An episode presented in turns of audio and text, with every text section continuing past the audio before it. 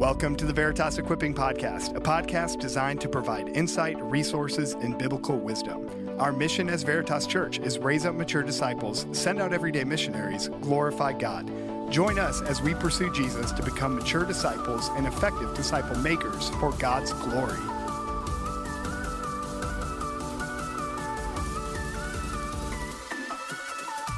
Hey Veritas, welcome to the Equipping Podcast. My name is Michael, and we are so thankful that you joined us today. Our hope in this podcast is to help you mature as a disciple, to grow as an everyday missionary, and ultimately to glorify God.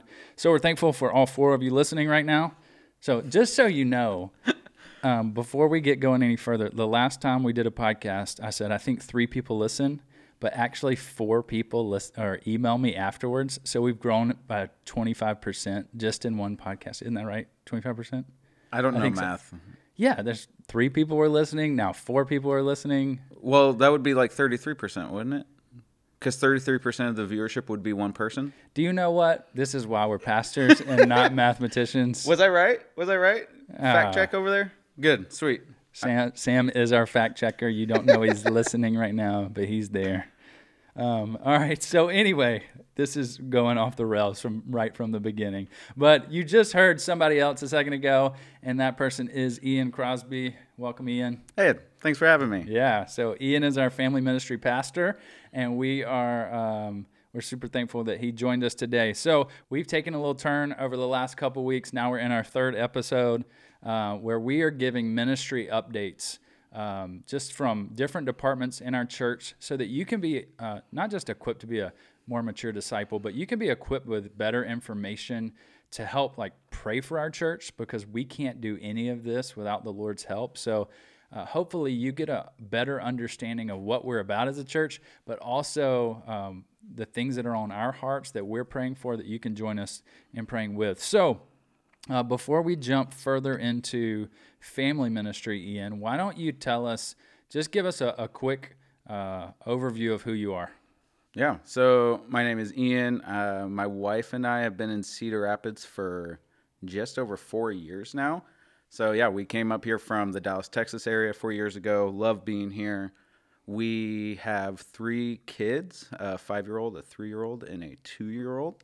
So they keep us busy most of the time. And we have a schizophrenic Great Dane named Walter. So Why schizophrenic? uh, he's just scared of absolutely everything. I tried to take him on a walk this morning, and we made it to the end of our driveway, and then he laid down. And if you've ever tried moving a 150 pound dog while he is laying down, refusing to go anywhere, you just look like an idiot. So, did you just pick him up, bear hug him, and bring him back home? Uh, no, he wanted to go inside, and I was trying to be stubborn and say, no, we're going on a walk. And so my neighbor saw me trying to yank my dog, and he, yeah, just decided to go inside. And so we were done with our walk.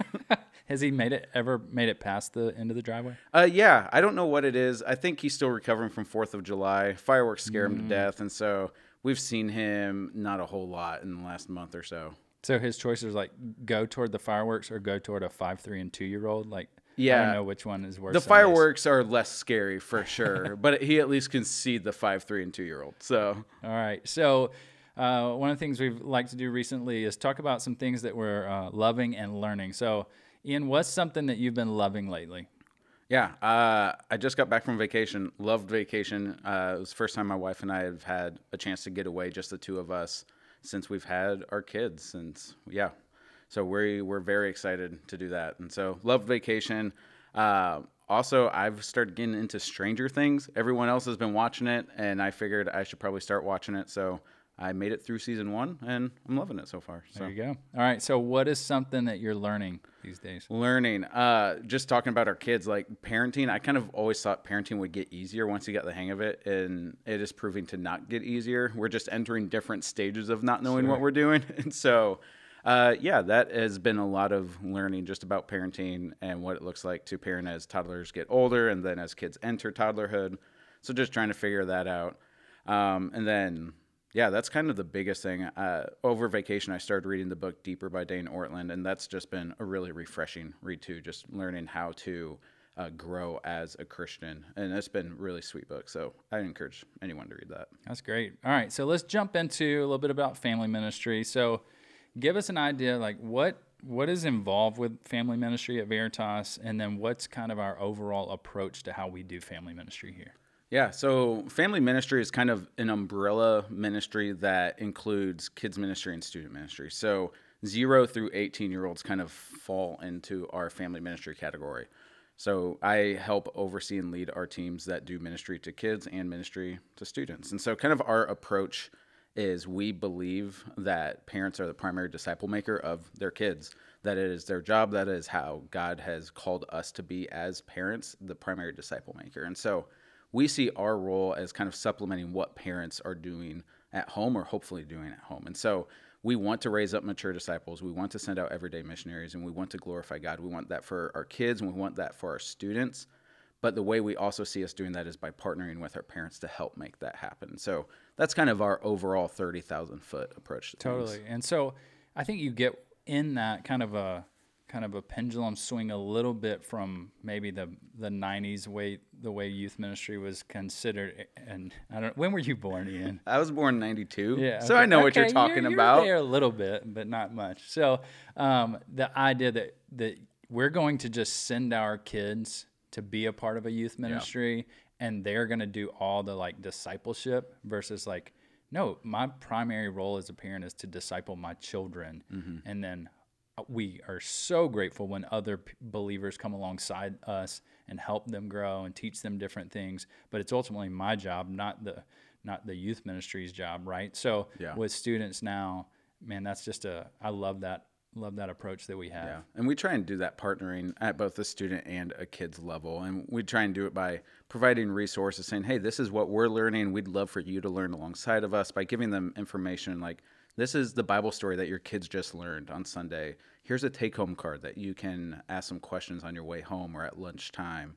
With students, like, here's what the message was tonight. Here are a few questions to get conversation rolling. And so we don't want them to just be informed with what we're doing. We also want to help equip them with information that can help them carry on the conversation at home so that we can be more unified in our approach there. And those cards have been so helpful for our kids. Yeah. Um, I mean, once we get past like, why is your eye bloody today? Or that's what that's what we just had this past week. Not because our ministry is unsafe, happened? but no, our our four year old somehow got hit in the head with a train. I'm, I'm, don't think it was somebody else's fault. I actually think it was his fault. So uh, no, not all my kids come home bleeding each week, but um, Thanks for the clarification. yeah, totally. So we have a super safe kids ministry on Sunday morning. Where Trains yeah. flying everywhere.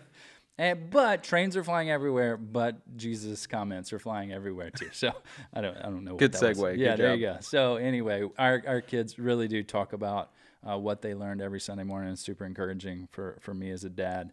So all right, let's let's shift the focus a little bit. So what well, over the past year, because our ministry year at Veritas runs typically uh, July 1st through June 30th, because we we start going into a new school year. Everything kind of runs on the school year rhythms. And so, with August being a big time uh, to launch into something new, kind of take us back over the course of the last year. What were some of the things you guys focused on in family ministry? Some of the goals you had? Yeah. So, uh, kind of just starting with family ministry as a whole, like I said, we're kind of unique as we have two kind of mini departments within our one department. And so, our focus as a family ministry, I really just wanted to help create and establish like a thriving staff culture amongst our team because we'd had a lot of transition with some staff members moving on to different roles. Sam. um, and we had had yeah staff members transitioning we'd have just open spots that we were trying to fill and then we started urbana and it's like we need to find some more kids ministry help and so we've had a lot of staff uh, staffing things go on in our ministry so really just trying to establish a thriving staff culture with our family ministry. And sometimes it seemed like it was going well and then someone else would transition to a different role and be like all right we need to find someone else. And then uh, but we're finally at the spot we hired taylor richardson and which we're so excited about. Love having taylor on our team. Um, and so i feel like we're at a really good spot as a team. And so really this year going to continue that goal of just trying to create and establish that thriving culture now that we have a team ready and a team here to really do that with Yeah. So in the course of that, we we always want to talk about all the things that the Lord's done, not Yeah. just like, oh, Veritas is cool, great, or whatever. Like it doesn't matter if we're great or not. The only reason we're great is because of the grace of God. So, what are some ways that you have seen God work over the course of the past year? Yeah. Uh, I think a big way for us, I mean, Michael, you and I, we've prayed a lot together specifically for Taylor's role to be filled. And uh, so seeing God work by providing staff to help us uh, do what we feel like He's called us to do, that's a huge way that we've seen God work. Uh, we've seen Him work uh, specifically, like just a quick story in kids' ministry. Uh, one of our focuses this last year was trying to help make kids ministry a place that people want to serve. And in a lot of churches, kids ministry is like, man, they need a lot of help, so I guess we'll serve. Uh, we really want it to be a place where people want to serve in kids ministry. We love what we get to do. We love the kids that we get to help lead. We love the parents that we get to partner with, and we want people to be involved with that. We want them to see how cool it is and exciting it is to be a part of that ministry. And so that's been kind of um, the goal that we've had for the last year, even bleeding into this year some, and just seeing our volunteers like being excited about it. We've had more new volunteers this year than we have the last couple years. Wow. Um, and not only are there new volunteers, but they're committed. We see energy and excitement coming from them each week. And so we're excited to see the volunteers that God has brought to our team. Uh, and then that also bleeds into like our kids as well. Like we had a kid who is See, in, we do talk about blood. it bleeds into them. Uh, but we had a kid who uh, wasn't always the easiest kid to have in a classroom setting. Uh, you might know a couple of those yourself. Um, but we you just, you just talk about my own no i wasn't talking right about your child no. which wouldn't surprise me but yeah. no but uh, over the course of the last like year or so they've seen him not just like not mellow out like the goal isn't just to get them to be calmer but see him actually be more respectful towards his teachers mm-hmm. leaning in during teaching time and being engaged with what's going on uh, he was actually in our sixth grade class that we did this summer to help transition fifth graders into student ministry.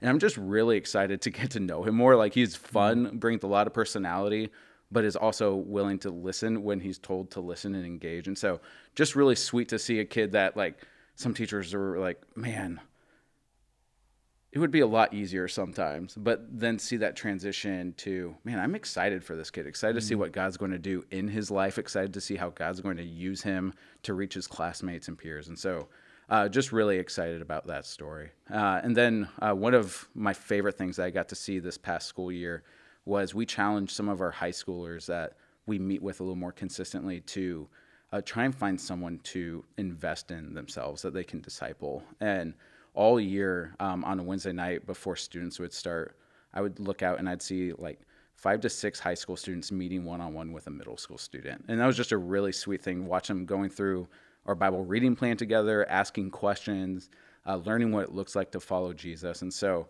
uh, being able to see high schoolers pour into middle schoolers like that was just a really sweet thing. I just remember one night just kind of looking back and be like, man, God's been really good to us. Mm-hmm. That He would bring high schoolers uh, and equip them to be able to help lead middle schoolers was just a really sweet thing. Yeah, that was always one of my favorite things when I would walk out, kind of leaving the office, walking through the lobby on a Wednesday afternoon before students would happen that night, and to be able to see multiple high schoolers uh, really like just sitting with with middle schoolers is just a sweet, sweet yeah. thing for me to witness. So, all right, so those are some of the ways that you've seen God work over the past year. What are some some hopes, some goals, some focuses over the course of this next year that our church can know about?